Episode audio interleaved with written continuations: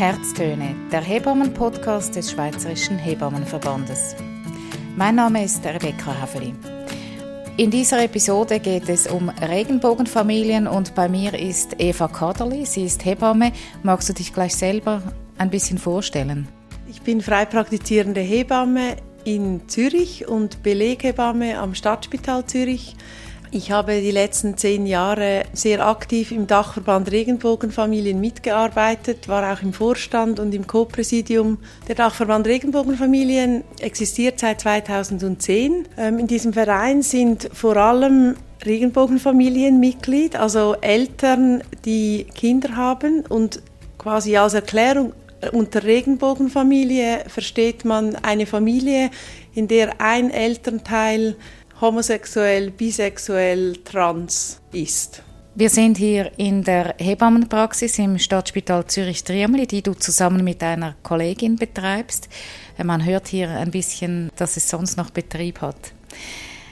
Eva, erzähl doch kurz, warum du dich speziell für Regenbogenfamilien interessierst und einsetzt. Warum ist das ein Schwerpunkt in deiner Arbeit? Ich selber lebe seit vielen Jahren mit einer Frau zusammen und darum habe ich mir natürlich auch überlegt, als ich die Hebammenausbildung vor 20 Jahren gemacht habe, ob ich auch mal Kinder haben möchte. Ich habe da gemerkt, dass das absolut möglich ist und dass diese Kinder, das zeigen inzwischen Dutzende von Studien in den letzten 40 Jahren, dass diese Kinder keine Nachteile erleben und dass die genauso gesunde Erwachsene werden wie Kinder aus herkömmlichen Familien. Dann habe ich mich aber entschieden mit meiner Partnerin zusammen, nein, wir mögen das Leben auch ohne Kind. aber in meiner politischen Arbeit wusste ich dann, okay, ich bin Hebamme, ich will mich für diese Regenbogenfamilien einsetzen, weil ich das so wichtig finde, dass diese Familien eben geschützt werden. Was stellst du denn fest, welchen Vorurteilen Regenbogenfamilien im Alltag ausgesetzt sind? Zuerst mal dieses Vorurteil, dass wenn ich als Frau eine Frau liebe, dass ich dann gar keine Kinder haben möchte. Und diesen Kinderwunsch, der hat gar nichts mit meiner sexuellen Orientierung zu tun oder auch mit meiner Geschlechtsidentität, sondern der besteht einfach. Etwas weiteres ist, dass diese Kinder, wenn die in gleichgeschlechtlichen Familien aufwachsen, dass die auch homosexuell werden.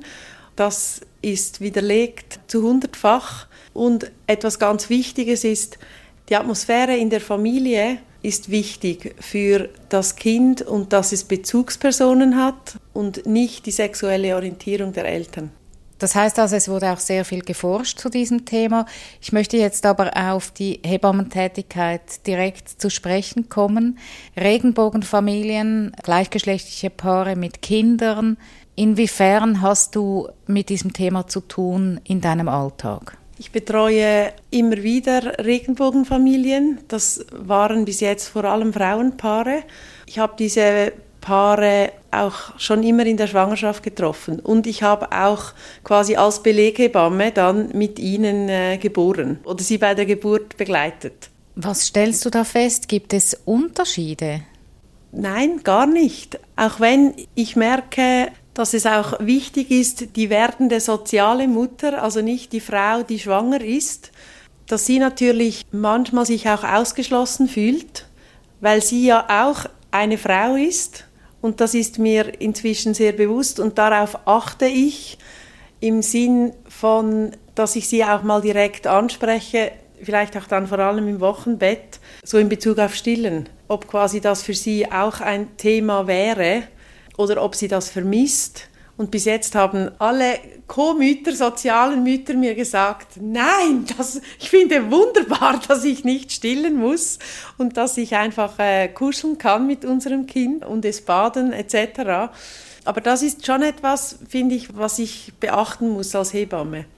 Es gab auch im Spiegel TV gab es eine Dokumentation von zwei Frauen in Deutschland, die Zwillinge haben und die nicht schwangere Person, sie hat dann begonnen mit der Stillberatung als Unterstützung. Sie hat begonnen, auch die Milch anzuregen, so gegen Ende der Schwangerschaft von ihrer Partnerin. Und heute stillen beide Frauen diese Zwillinge. Und das finde ich etwas sehr äh, Spannendes und etwas, das uns auch, finde ich, bewusst sein soll in der Betreuung von quasi jetzt zwei Frauen, die ein Kind bekommen, dass ich das auch in der Schwangerschaft mal quasi zum Thema mache. Das musst du jetzt aber ein bisschen erklären, wie das geht, also wie das äh, physiologisch überhaupt geht. Nicht schwanger sein und trotzdem stillen können. Ich höre das zum ersten ah, Mal. Also das ist quasi, natürlich ist ein Teil Pumpen, aber es ist noch ein weiterer Teil eine Hormoneinnahme und dann wird das quasi wie immer intensiver gegen das Ende der Schwangerschaft. Da würde ich eine Stillberatung hinzuziehen und mit ihr dieses Paar dann begleiten. Ich habe, als ich darüber gelesen habe, habe ich auch realisiert, das wäre auch für Männer theoretisch möglich. Wir haben jetzt davon gesprochen, es gibt die soziale Mutter, also wenn wir jetzt von Frauenpaaren reden, die soziale Mutter, die, die schwangere Mutter, ist in diesen Beziehungen, wenn du da reinkommst, ist die Frage, wie das Kind gezeugt wurde, wird das zum Thema. Das frage ich nicht gleich so beim ersten Mal, wenn wir uns treffen.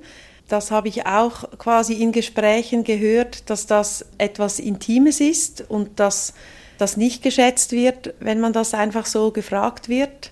Eine bekannte, eine lesbische Frau hat mir mal gesagt, ich frage ja auch nicht meine heterosexuellen Bekannten, wie ist dieses Kind entstanden, so.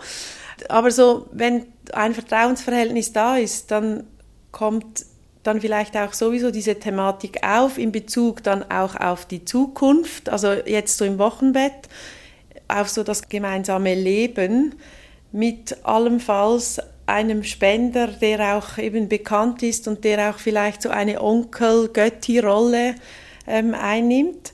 Es gibt auch Konstellationen, wo zwei Frauen und ein Mann zusammen Kinder haben und dieser Mann ist dann wirklich auch der Vater für dieses Kind, aber das ist sehr selten. Und darum denke ich, ist es wichtig, wir als Hebammen, dass wir nicht einfach vom Vater reden, sondern primär mal vom Spender, weil sehr oft haben diese zwei Frauen ja eine Beziehung und sie wollen Familie gründen und sie wollen Eltern sein, sie zwei, wie auch in, in einer heterosexuellen Konstellation. Und dann gibt es einfach diesen Spender und der ist nicht der Vater. Also das beginnt bei der Sprache, diese Sensibilität in diesem Thema. Äh, gibt es da sonst noch Fettnäpfchen? Also auch bei zwei Frauen, Mutter, Mutter oder wie sagt man dann?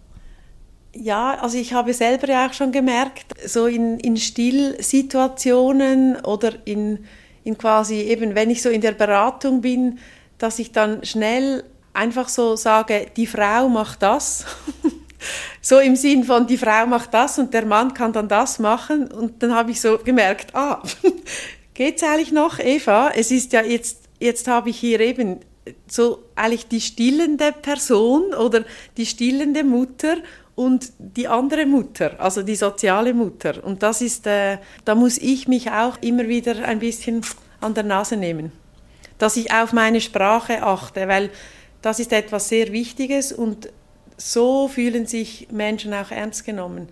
Regenbogenfamilien kann ja auch, ich habe es gesagt am Anfang, kann ja auch ein Teil trans sein. Das ist dann auch etwas Wichtiges, dass ich da nicht einfach von eben Frau, Mann, vielleicht fühlt sich diese Person auch non-binär und dann ist es nicht einfach sie oder er. Da müssen wir uns darauf achten. Das heißt, es braucht sehr viel Fingerspitzengefühl. Es gibt auch Männer, die ein Kind zusammen haben. Hast du diese Konstellation auch schon erlebt als Hebamme? Ja, aber vor allem quasi in der Vorbereitung auf dann die Geburt. Ich kenne einige Männer, die in Kalifornien eine Leihmutter hatten und dann haben wir quasi wie in der Schwangerschaft, also also in der Schwangerschaft, Sie, Sie sind ja auch irgendwie schwanger, hatten wir wie so ein Vorbereitungsgespräch, wenn dann das Baby auf der Welt ist, was ist wichtig und auf was müssen wir achten wie geht das mit der Ernährung etc. Und ähm, danach, also wenn dann das Baby auf der Welt ist, diese Situation hatte ich noch nie. Das wird auch von der Krankenkasse äh, nicht bezahlt. Quasi Hebammenbetreuung dann nachher. Es ist ja auch so, dass die meisten Männer dann einige Wochen in diesem Land bleiben mit diesem Kind, bevor sie dann zurückkommen in die Schweiz und dann sind vielleicht auch schon viele Fragen geklärt. Zusammenfassend kannst du sagen, welches deine wichtigsten Aufgaben sind als Hebamme in diesen Regenbogenfamilien? Ich glaube, dass es gibt gar keinen Unterschied zu meiner sonstigen Begleitung im Wochenbett jetzt oder auch äh, in, der, in diesem ganzen Prozess Schwangerschaft, Geburt, Wochenbett. Mein Ziel ist, diese Familien bestmöglichst zu begleiten, zu bestärken und zu unterstützen. Und ob jetzt vor mir im Wohnzimmer eine Frau und ein Mann sitzen oder zwei Frauen oder zwei Männer, es sind zwei Menschen schlussendlich, die eine, ein Kind haben, ein absolutes Wunschkind und da bin ich da als Hebamme. Im letzten September hat das Schweizer Stimmvolk über die Ehe für alle abgestimmt. Die Vorlage wurde angenommen. Jetzt dürfen auch gleichgeschlechtliche Paare heiraten. Was ändert sich damit aus deiner Sicht für Regenbogenfamilien? Zwei Frauen, die verheiratet sind, haben ab diesem Sommer die Möglichkeit, ihre Elternschaft Abgeburt eintragen zu lassen, aber nur, wenn sie eine Samenbank in der Schweiz berücksichtigen. Dann sind sie beide, werden sie ab der Geburt als Eltern eingetragen von diesem Kind. Also kein Unterschied zur Situation, wenn ein Mann und eine Frau ein Kind bekommen und der Vater das Kind anerkennt. Was ist denn, wenn die Samenspende im Ausland stattfindet? Dann bleibt der Prozess so kompliziert, wie er bis jetzt auch ist, nämlich dass ähm, das Paar drei Jahre einen gemeinsamen Haushalt führen muss und dass das Kindsverhältnis ein Jahr bestehen muss, bevor eben die soziale Mutter dieses Kind adoptieren kann. Also das Kind muss einjährig sein, mindestens. Und dann kann dieser ganze Prozess ähm, gestartet werden und dieses Verfahren dauert lange und ist emotional sehr aufwühlend.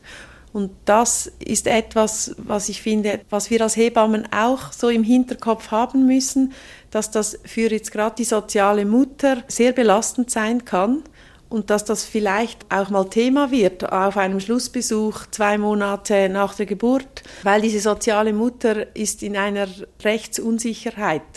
Was rätst du anderen Hebammen, die mit Regenbogenfamilien zu tun haben? Geht offen auf diese anderen Familienkonstellationen zu.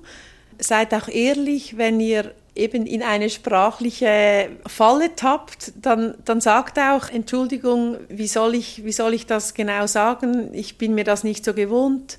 Dann ist es auch wie klar für, diese, für die Familie, dass das nicht irgendwie bös gemeint ist oder abwertend. Was rätst du Regenbogenfamilien, die eine Hebamme suchen?